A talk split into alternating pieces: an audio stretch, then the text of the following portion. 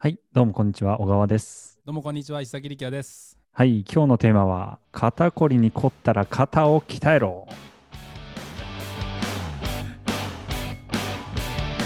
言い方面白い。はい。ちょっとね、あのテンション上げたい。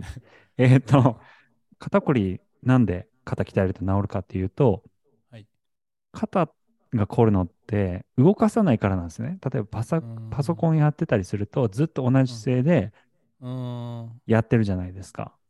それで肩こり、血行悪くなって肩こりするんですけど、うん。肩鍛えるってなると、肩の筋肉をこう伸び縮みさせなきゃいけないじゃないですか。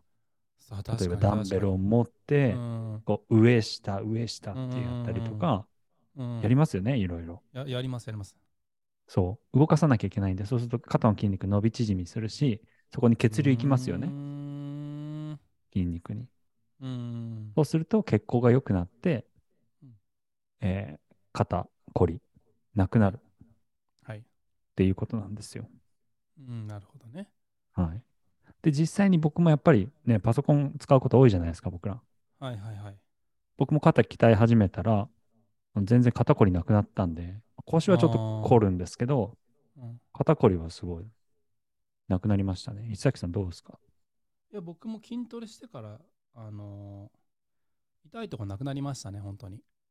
えー、僕自身が。あとは、まあ、これは、あの、えー僕が湯沢にいる時ですね。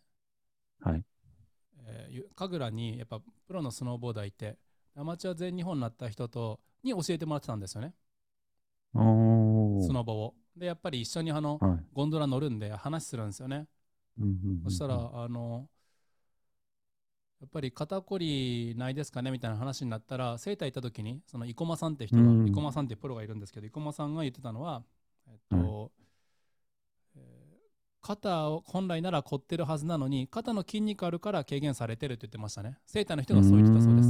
だから本来であればイコマッチは、あイコマッチって言うんですけど、イコマッチはあの、はい肩こりすごいあるべきなんですよね、やっぱり。か感じるってことですね。えーそうですね。でもそれの、それが軽減されてる筋肉があるせいで。だから伸び縮みするから血行が良くなって肩のおこりがなくなるっていうのも一つだし実際に筋肉ついてきたらもう肩こりを吹っ飛ばすぐらいのあの強靭さが出るんでしょうね。なるほど。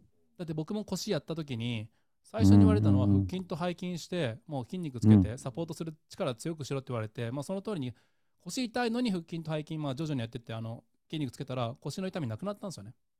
うーん。っていうなんか僕の経験というか事例でございますわかりました。はい。ということで、肩こりにこ困ったら筋トレで肩を鍛えてみてください。はーい